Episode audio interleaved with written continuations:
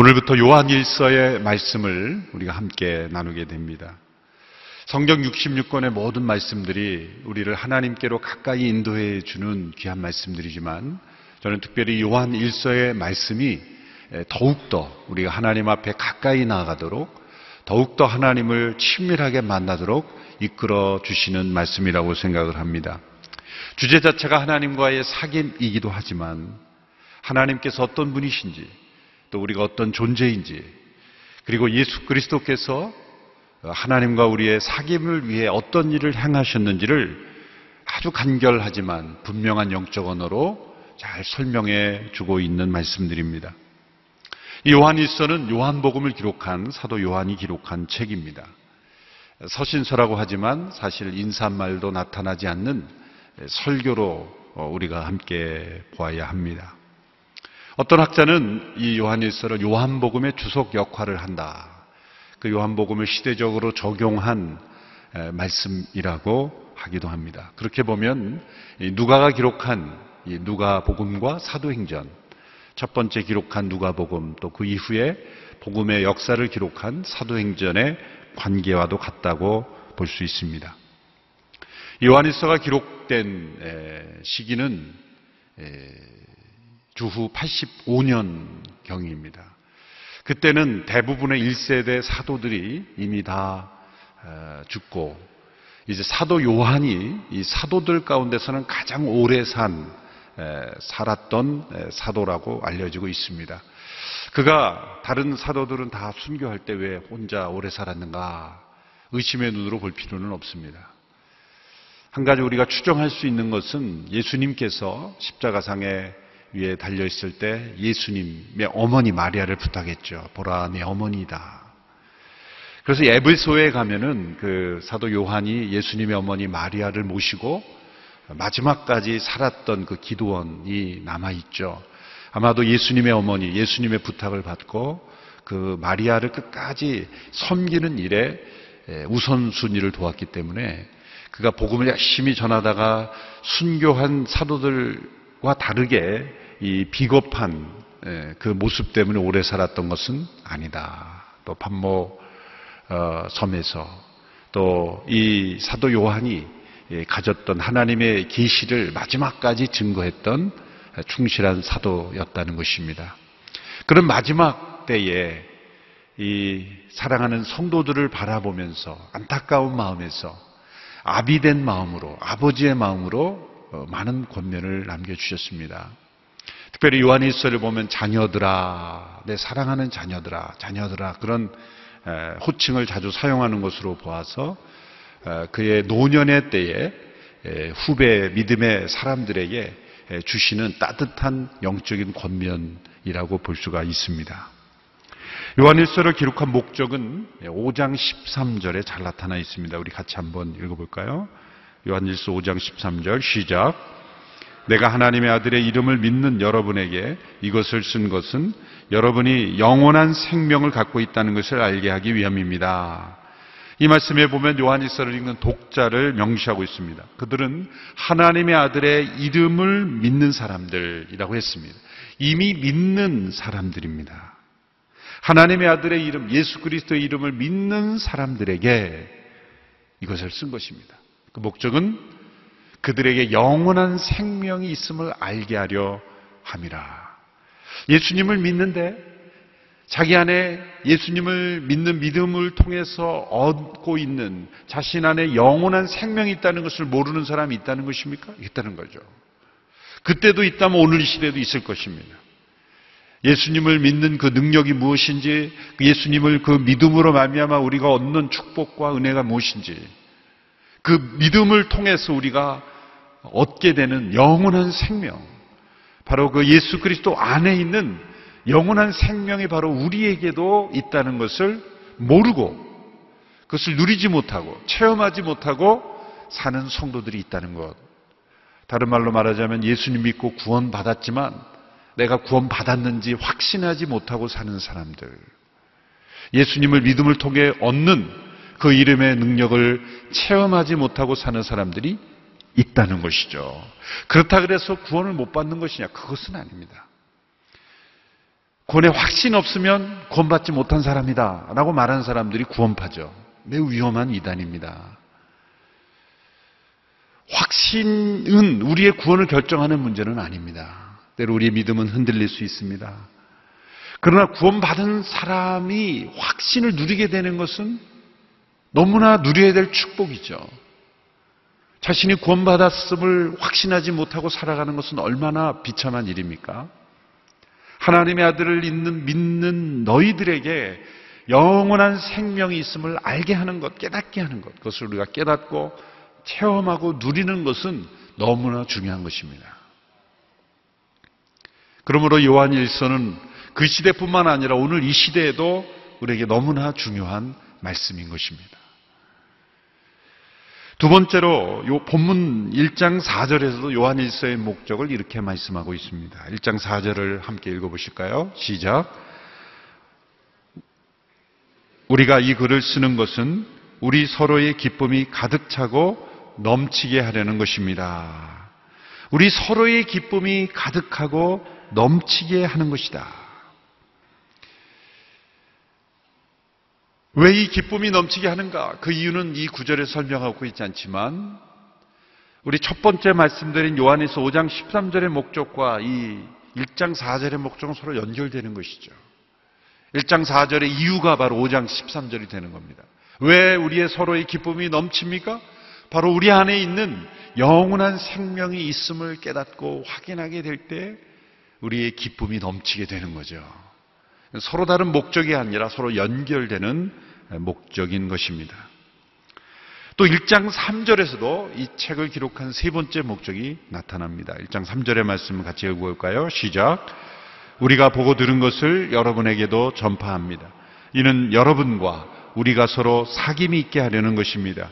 우리의 사귐은 아버지와 그의 아들 예수 그리스도와 함께하는 사귐입니다.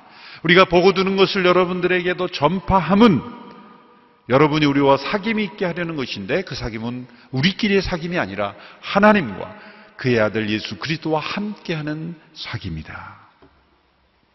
이 세 가지 목적은 서로 연결되는 것입니다. 이 세 가지의 구절을 한 문장으로 연결하면 이렇게 말할 수가 있는 거죠.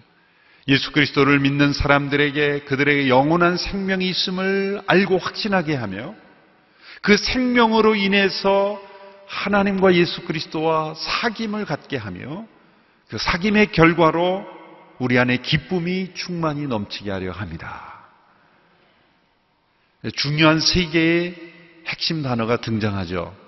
첫 번째는 영원한 생명, 예수 그리스도를 믿음으로 하며 주어지는 영원한 생명. 두 번째는 그 영원한 생명 가운데 가지게 되는 사귐, 하나님과 예수 그리스도와의 사귐, 성도 간의 사귐, 상임. 세 번째는 그 사귐으로 인하여 일어나는 우리에게 주어지는 축복, 그것은 바로 기쁨이라는 거죠. 요한일서 오늘 본문 1절에서 4절은 요한일서 전체의 서론 역할을 하면서 동시에 이 요한일서를 통해서 받는 축복이 무엇인지를 요약하는 세 개의 단어를 설명합니다. 첫 번째는 생명이라는 단어입니다. 오늘 본문 1, 2절에 세 번씩이나 반복되죠. 두 번째 단어는 사귐이라는 단어입니다. 오늘 본문 3절에 두 번이나 등장합니다. 세 번째는 4절에 나타나는 이 기쁨이라는 단어입니다. 이것은 매우 논리적 순서를 가지고 있습니다. 하나님의 행하시는 일을 우리에게 너무나 잘 보여주는 것입니다. 예수 그리스도 안에 있는 영원한 생명을 우리에게 부어주시고 그 생명으로 인하여 한 공동체, 한 사귐을 이룸으로써 그 생명을 누리게 하시고 그 사귐을 통해서 이 세상이 우리에게 가져다 줄 수 없는 충만한 기쁨을 누리게 하시는 것. 이 생명과 사귐과 기쁨, 이것이 바로 예수 그리스도를 통해 우리에게 주시는 하나님의 은혜를 설명하는 세 개의 키워드가 되는 것이죠. 첫 번째는 생명입니다. 오늘 본문 1절, 2절의 말씀을 우리 같이 함께 읽겠습니다. 시작. 이 글은 생명의 말씀에 관한 것입니다. 생명의 말씀은 태초부터 있었고 우리가 들었고 우리 눈으로 보았으며 우리가 주목했고 손으로 만져본 것입니다. 그 생명이 나타났습니다.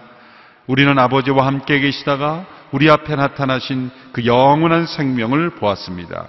그래서 우리는 여러분에게 영원한 생명을 증거하고 전파합니다. 이 생명은 태초부터 계신 말씀으로 표현됩니다. 이 말씀이라는 단어를 들으면 요한복음 1장이 생각나야 합니다. 물론 생각나지 않으셔도 너무 자책은 하지 마십시오. 말씀이라는 단어가 요한복음 1장만 있겠습니까? 그러나 같은 요한이 먼저 쓴 요한복음 1장에도 서론에도 보면 이 말씀으로부터 시작하죠. 이렇게 시작하죠. 태초의 말씀이니라 이 말씀이 하나님과 함께 계셨으니 이 말씀이 곧 하나님이시니라. 정말 참 이해하기 힘든 그 말씀입니다. 쉬운 말씀은 아닙니다. 왜냐하면 이 말씀이라고 번역된 헬라어는 로고스, 한 번쯤은 들어보죠. 로고스라는 것은 사실 헬라 철학의 용어입니다.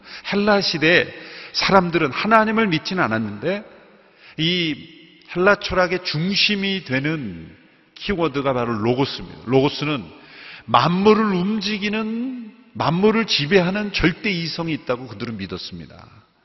우주 만물이 움직이는 것을 볼 때 그냥 움직여지는 것은 아니다. 모든 것이 법칙에 따라 움직이고 이 만물을 움직이는 어떤 지배하는 그런 세력이 있는데 그 만물을 움직이는 절대 이성, 그것을 그들은 로고스라고 부른 것입니다.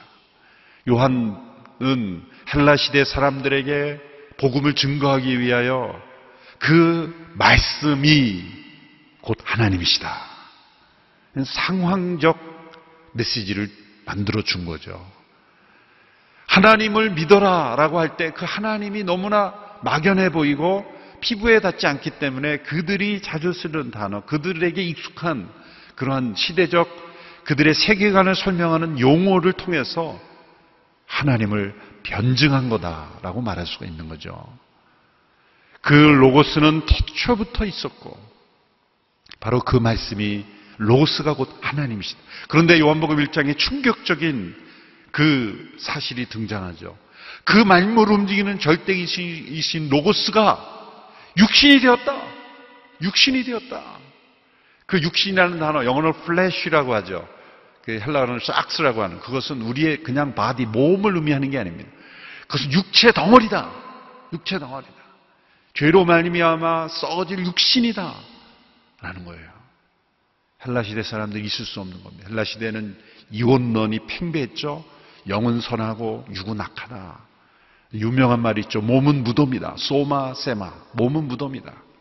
몸은 곧 무덤이라고 알았던 그 육체로부터 벗어나는 것이 구원이라고 믿었던 그런 헬라시대에 그 말씀이 육신이 되었다라는 성육신은 엄청난 충격이고 파격적인 그런 선언인 것입니다. 헬라시대 사람들이 1장을 읽을 때 눈이 번쩍 띄었던 그런 말씀인 거예요. 야, 도대체 어떻게 이렇게 말할 수 있지? 라고 주목을 끌 수밖에 없는 그런 언어죠. 근데 요한 1서에서는 그 말씀을 생명이라는 단어로 바꾸어서 사용하는 겁니다. 요한복음 1장에서는 말씀이 하나님과 함께 계셨고 태초부터 계셨고 그 말씀이 하나님이다 이렇게 설명을 했는데 요한 1서에서는 말씀이라는 단어가 나오지만 생명이라는 단어에 더 포커스를 둔 거예요. 요한 1서는 생명과 말씀을 연결해서 생명의 말씀 이렇게 설명했죠. 이 생명의 말씀은 태초부터 있었고 요한복음처럼 태초부터 있었고 그런데 그 말씀은 우리가 들었고 눈으로 보았고 주목했고 손으로 만져보았고 그 생명이 우리에게 나타난 바 되었다. 생명의 포커스를 더 둔 거예요. 말씀으로 나타난 그 하나님인 곧 영원한 생명이신데 그 생명이 우리에게 나타나신 바 되었다. 요한복음 1장에서는 말씀이 육신이 되었다라는 표현을 요한 1서에서는 그 생명이 우리에게 나타나신 바 되었다. 그 생명이 우리에게 나타나신 바 되었는데 우리가 눈으로 보고 주목하고 손으로 만질 수 있는, 곧 우리가 체험할 수 있는, 우리가 경험할 수 있는 그 분으로 영원한 생명이 우리에게 나타나셨다는 거죠. 그 생명은 추상적인 존재가 아니라 단지 개념이 아니라 우리가 경험할 수 없는 어떤 신비적 영역에 있는 분이 아니라 그 영원한 생명은 살아있는 생명이요 우리의 오감으로 체험할 수 있는 영원한 생명으로 우리에게 나타나셨다는 거예요. 결국 이 생명, 영원한 생명은 누구를 의미하는 것입니까? 예수 그리스도를 설명하는 거죠. 요한이 조금 더 쉬운 말로 예수님이 세상에 오셨는데 그 예수님을 우리가 만졌고 악수도 해봤고 허그도 해봤고 그 예수님 말씀을 귀로 들었고 예수님과 함께 동행했고 이렇게 그냥 쉽게 설명하면 될 것을 태초부터 계셨던 영원한 생명의 말씀이 우리에게 나타나신 바 되었고 그 생명을 우리가 눈으로 보고 주목하고 손으로 만졌다. 왜 이렇게 신비한 언어, 영적인 언어를 사용하는 것일까? 그런 질문을 던질 수가 있습니다. 쉽게 설명할 수 있는 것을 왜 이렇게 어렵게 설명하는 것일까라고 여겨질지 모르지만 이것은 두 가지 목적 때문이었을 겁니다. 첫 번째는 그 당시 요한일서를 읽는 그 독자들이 그 헬라 시대 사람들에게 가장 적합한 언어가 무엇인가가 중요해요. 1차적으로는. 오늘 이 시대보다도 그 당시의 사람들에게 더 이해가 쉬웠던 언어일 수 있다는 거죠. 또한 그 당시에 요한 일서를 읽는 독자들이 처한 교회의 위기는 바로 그 시대의 철학으로 인해서 복음이 무너지고 있는 위기였습니다. 초창기에 1세대 사도들이 가졌던 복음에 대한 확신, 십자가 부활에 대한 진리, 그것을 누리고 살아갔던 시대가 점점 지나가서 이제 주후 85년이라는 시간이 흘렀을 때에는 이제 2차적으로 복음을 들었던 시대의 사람들이 있었기 때문에 그들은 복음도 들었지만 그 시대의 철학 사조와 사상에도 동시에 물들었던 사람들입니다. 그로 인해서 그 당시 헬라 철학으로 복음을 변형시키는 일들이 일어났죠. 그것이 요한일서에서 계속해서 강조하고 있는 거짓 교훈이라고 지적하는 것입니다. 그 거짓 교훈의 실체는 무엇입니까? 복음은 받아들이지만 또한 헬라 시대의 철학도 받아들이는 겁니다. 그게 무엇일까요? 앞서 말한 대로 이원적인 시각에 빠져서 몸과 육체는 악한 것이고 영은 선한 것이고 하나님이시라면 생명은 선한 것인데 그 생명이 육신을 입을 수 있느냐? 예수님이 육체로 오셨다는 것, 메시아가 육신을 입고 오셨다는 것은 있을 수 없는 일이라고 받아들였다는 거죠. 소위 이제 이후에 영지주의라고 말하고 발달되는 그런 잘못된 사상체계. 그것은 영은 선한 것이고 몸은 악하다는 그런 이원론의 기초에서 예수님이 하나님의 아들이시라면 그분은 육신을 입어서는 안 된다. 입을 수 없는 것이다. 그래서 그들은 이렇게 믿었죠. 십자가에서 죽으신 분은 육신이 죽으신 게 아니라 잠시 육신을 입었던 것처럼 보였을 뿐이다. 그래서 가현설이라는 것이 유행했어요. 수많은 사람들이 믿었죠. 여러분 요한일서 4장 2절에도 이렇게 지적하는 내용이 나오죠. 4장 2절을 말씀을 우리 같이 읽어볼까요? 시작. 여러분이 하나님의 성령을 알아보는 방법은 이것입니다. 곧 예수 그리스도께서 육체로 오신 것을 시인하는 영은 다 하나님에게서 나온 것입니다. 4장 전체가 강조하고 있는 것은 이 시대의 악한 영을 분별하는 방법이 뭐냐? 예수님이 육체로 오셨다는 것을 인정하는 사람은 하나님께로 오신 영을 믿는 것이요, 예수님이 육체로 오신 것을 인정하지 않은 자마다 거짓 영이다. 그 시대의 가장 위험한 이단 중에 하나는 예수님이 진정한 사람일 수 없다는 거예요. 여러분 이것을 꼼꼼하게 생각하면 우리에게 엄청난 교훈을 가져다 줍니다. 여러분 주후 80년 전후에 그때는 아직 예수님을 직접 목격한 증인들이 살아있었던 시대입니다. 그런데 그 시대에 가장 사람들이 믿기 어려워했던 것은 무엇입니까? 그 시대에 가장 사람들의 믿음을 무너뜨렸던 건 무엇입니까? 예수님이 하나님이시라는 주장이 아니라 예수님이 사람이실 수가 없다는 주장이었어요. 그럼 예수님이 하나님이심을 부정하는 이단은 왜 등장하지 않았는가? 너무나 명백한 증거가 있으니까 그런 이단은 나올 수가 없었던 거죠. 예수님의 신성을 믿지 못하는 사람보다는 예수님이 신성을 믿지 못하는 사람이 더 많았다는 거예요. 왜 그랬을까요? 그것은 그 시대에 직접 예수님의 신성을 목격한 증인들이 살아있었던 시대였기 때문이에요. 오늘날 이 신문에도 과거 6.25 전투에 대해서 어느 고지의 전투에 대해서 실제 참전했던 용사들의 기록들이 가끔 나오잖아요. 근데 그것을 거짓말로 쓸 수가 없죠. 왜? 그 시대에 참전했던 용사들이 그분들이 아직도 살아계시기 때문이에요. 만일 그것을 왜곡되게 쓰거나 잘못 기록했다면 이거 거짓말이다라는 그 비난이 빗발치겠죠. 그런데 이제 그 6.25 전쟁을 경험하지 못한 시대에 적어도 한 1세기가 지난 이후에 쓴 기록을 그 시대의 생존자들, 체험자들이 살아있지 않는 시대에는 역사가 점점 왜곡될 수도 있는 겁니다. 여러분, 오늘 이 시대에 예수님에 관한 가장 큰 도전은 무엇일까요? 예수님이 실제 존재했던 역사적 인물이라는 것을 믿지 못하겠다는 사람이 있을까요? 아마 바보랄 겁니다. 예수 믿지 않는 사람들도 어떤 학생이 선생님, 예수님이 진짜 있었던 인물이야 그러면 이 바보야, 역사책 좀 읽어 그럴 거예요. 근데 어떤 학생이 예수님 하나님이셨어요 그러면 이 바보야, 그건 사실이 아니야 라고 말하는 불신자들이 있을 거예요. 누가 바볼까요? 여러분, 1세기에 실제로 존재하였던 수많은 사람들이 예수님이 누구신가에 대해서 오히려 의심하고 믿기 어려워했던 것은 예수님의 신성이 아니라 육체로 예수님이 오신 하나님이라는 것을 받아들이지 못했어요. 그것은 우리에게 무엇을 역설적으로 설명해 줍니까? 예수님의 신성이 확실했다는 거죠. 그 증거가 분명했다는 거죠. 그것을 체험한 증인들이 그 당시에 살아있었다는 거죠. 그렇다면 오늘 시대에 우리가 그것을 정반대로 적용한다면 오늘 시대에 사람들이 믿기 어려워한 예수 그리스도가 그분이 하나님이시요 하나님의 본체시요 신성을 가지신 분이라는 것은 믿어야 하지 않을까라는 거죠. 두 번째 목적은 예수 그리스도를 믿는 사람들은 모두가 다 영원한 생명을 지금도 경험할 수 있다는 것을 알려주기 위해서일 겁니다. 요한복음을 기록한 목적은 달랐죠. 요한복음 20장 31절에 보면 이렇게 되어 있습니다. 20장 31절 요한복음의 목적은 이것들이 기록된 목적은 여러분들로 하여금 예수가 그리스도시며 하나님의 아들이심을 믿게 하고 또 믿어서 예수의 이름으로 생명을 얻도록 하기 위함입니다.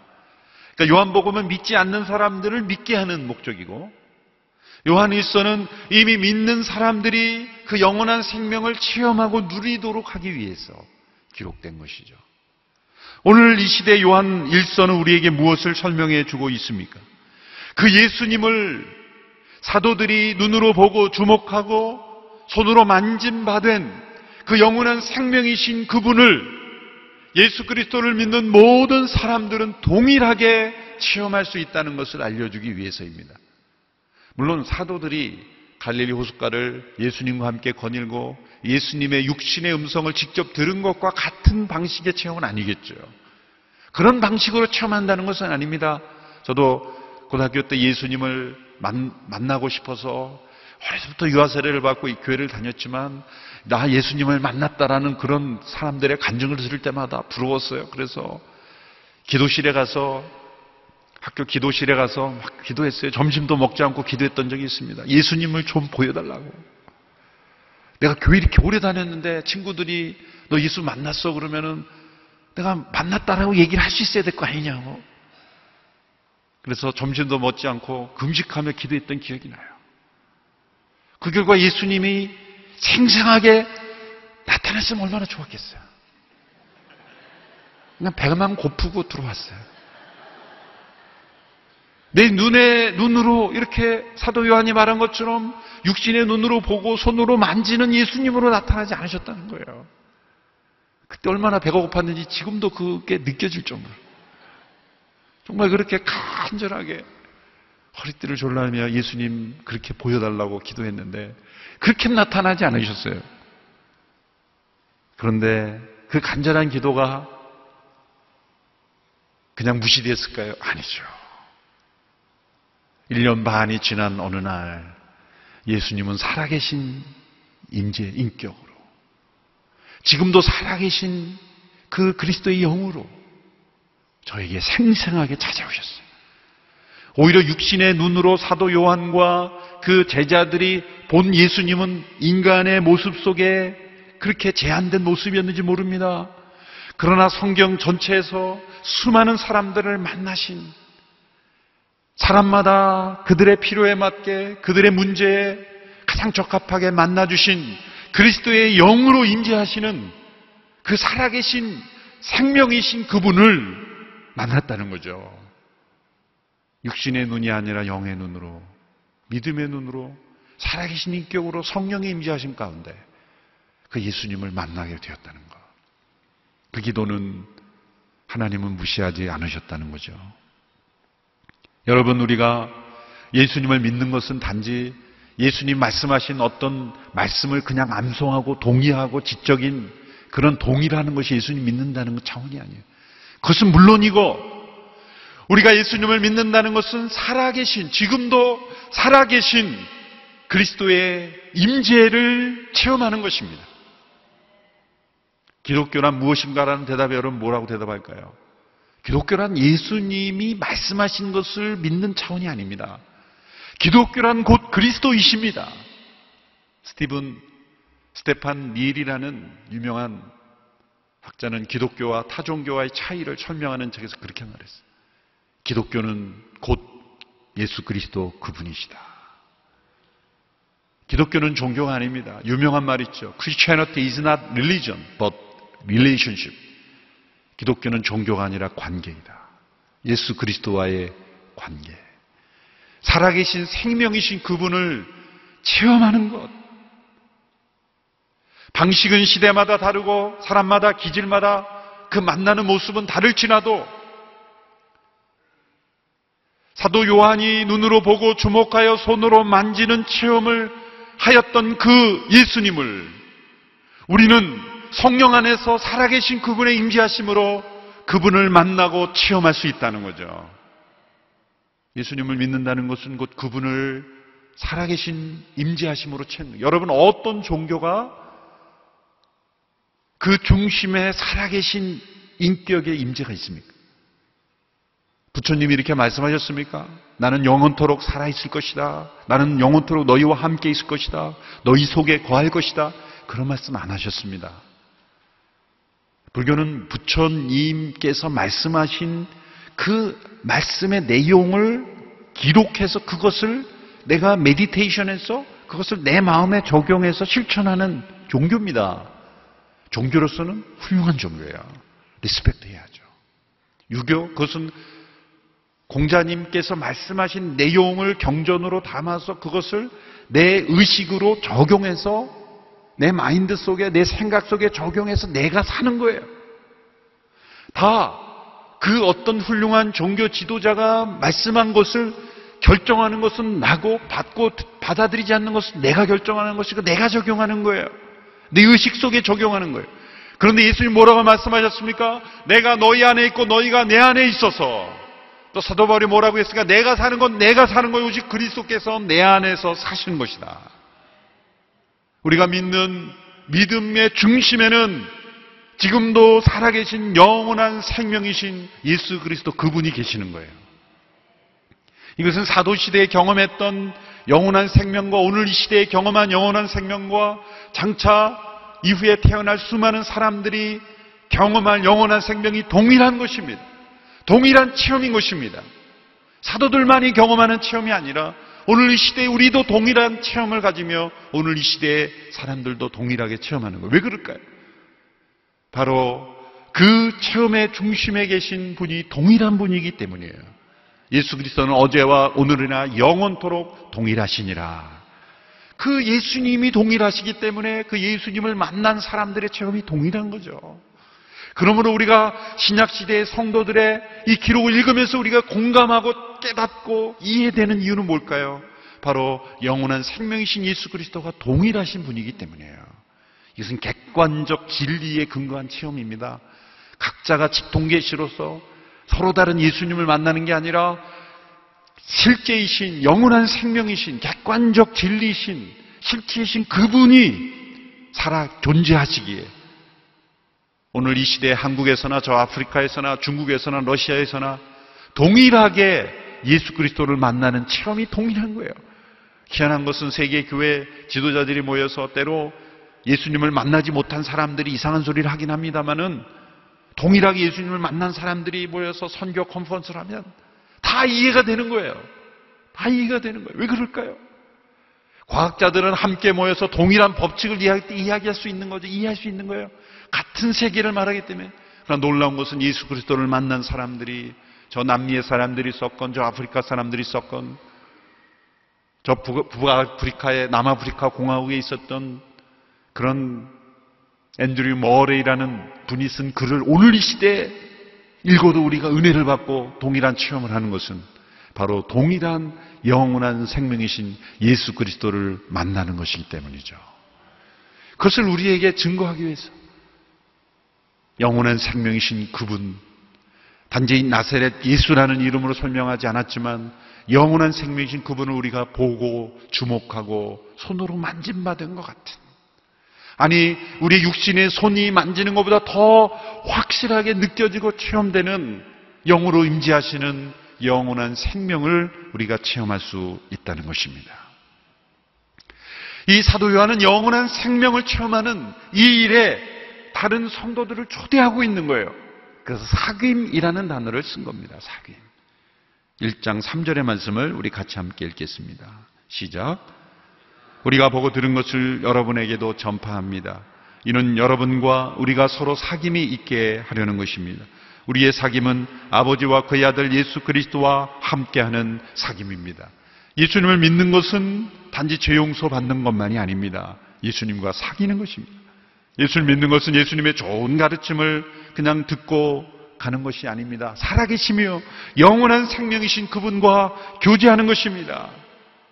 여러분이 사귐이 가능하기 위해서는 조건이 있죠. 그것은 우리가 그분과 교제하기 위해서는 그분의 생명을 받아야 되는 것입니다. 그분의 생명이 우리 가운데 있어야 되는 거죠. 우리는 죄와 허물로 죽어 있습니다. 죽었다는 것은 하나님과 교통이 끊어졌다는 겁니다. 육신으로도 죽을 뿐만 아니라 영적으로도 죽어 있다는 것은 생명이신 하나님과 교통할 수 없다는 거예요. 타락하기 전에 우리가 가질 수 있는 최고의 축복은 바로 살아계신 영원한 생명이신 그 하나님과 교제할 수 있었다는 거예요. 마치 친구가 이야기하듯이 서로 대화할 수 있었다는 거예요. 그런데 죄로 말미암아 우리 안에 있는 그 생명이 끊어졌을 때 우리는 하나님과의 사귐이 끊어졌던 것입니다.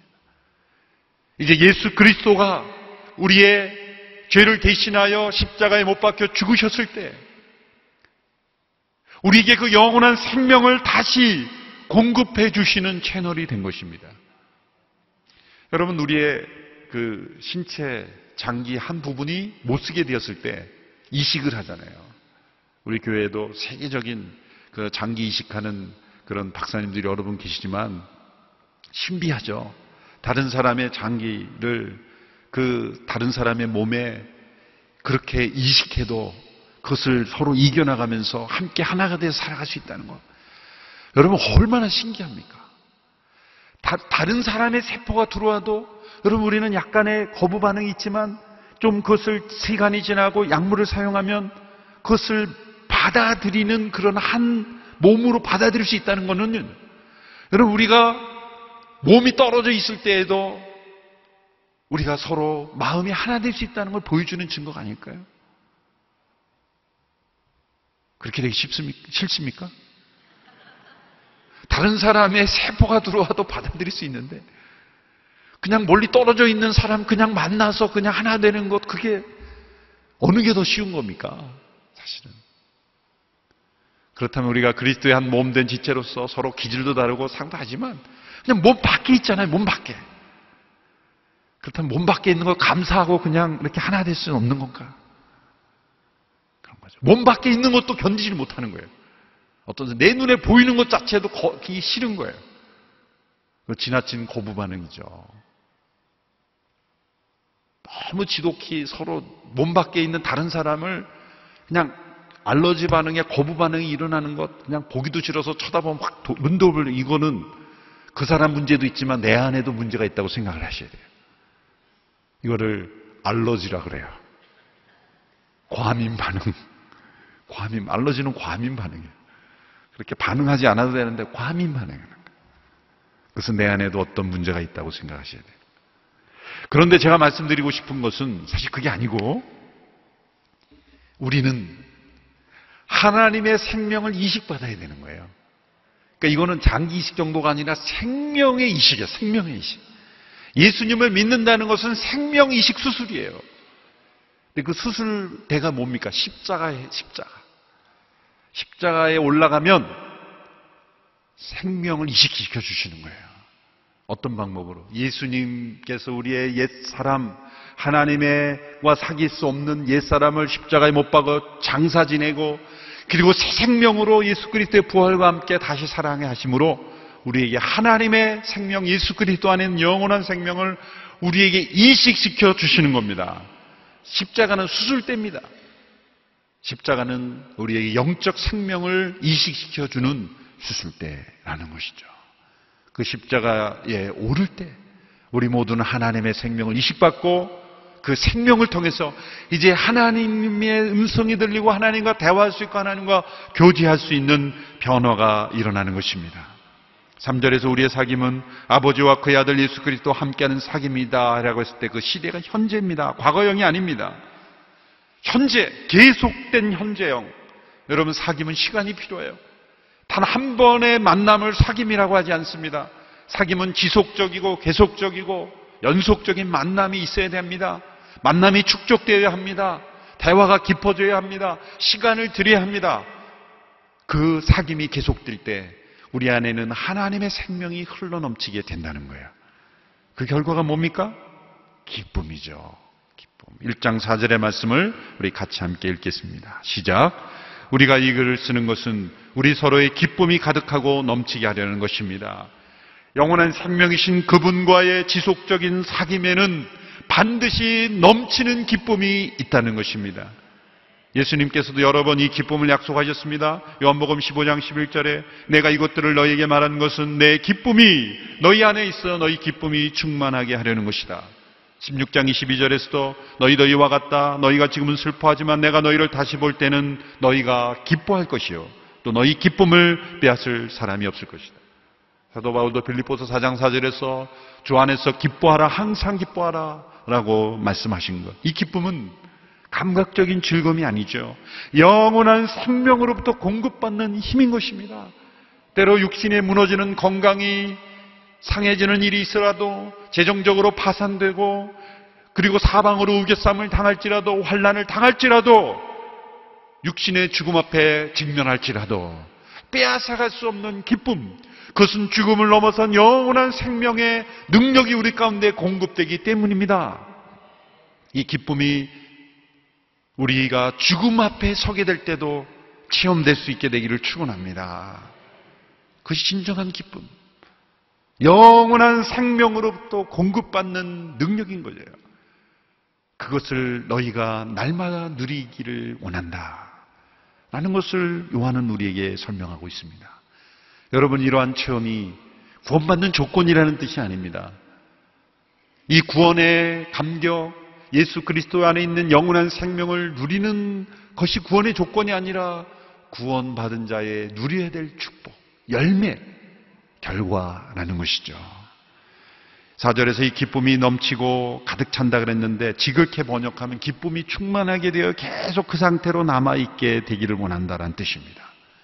우리의 삶 속에 이 기쁨이, 영원한 생명이신 그분과의 사귐을 통해서 누리게 되는 이 기쁨이 계속해서 남아있게 되기를 축원합니다. 이 기쁨이 넘친다면 그 사람은 반드시 사도 요한처럼 다른 사람에게 이것을 전파하기를 원할 겁니다.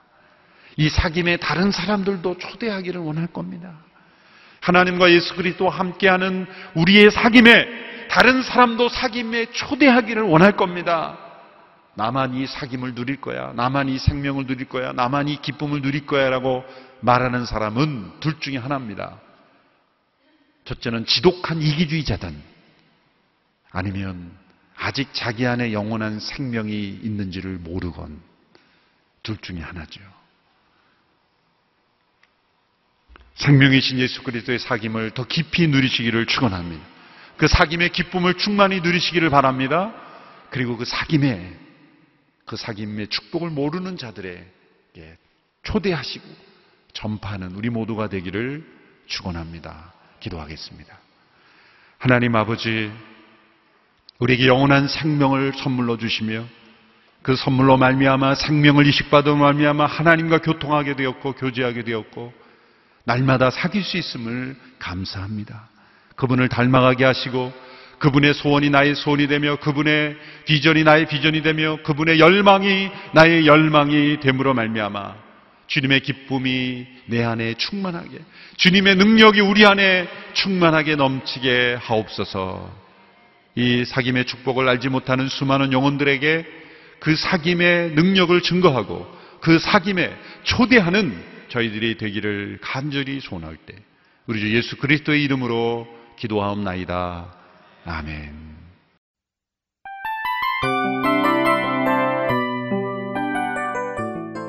이 프로그램은 청취자 여러분의 소중한 후원으로 제작됩니다.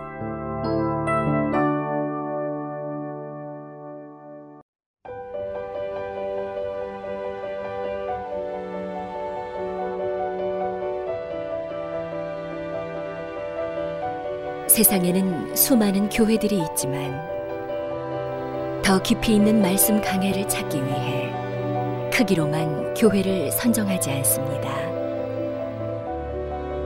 보다 좋은 영적 콘텐츠를 더 많이 나누기 위해 방송비를 받지 않습니다. 1년 365일 복음만 전하고 싶어서 우리는 광고를 하지 않습니다.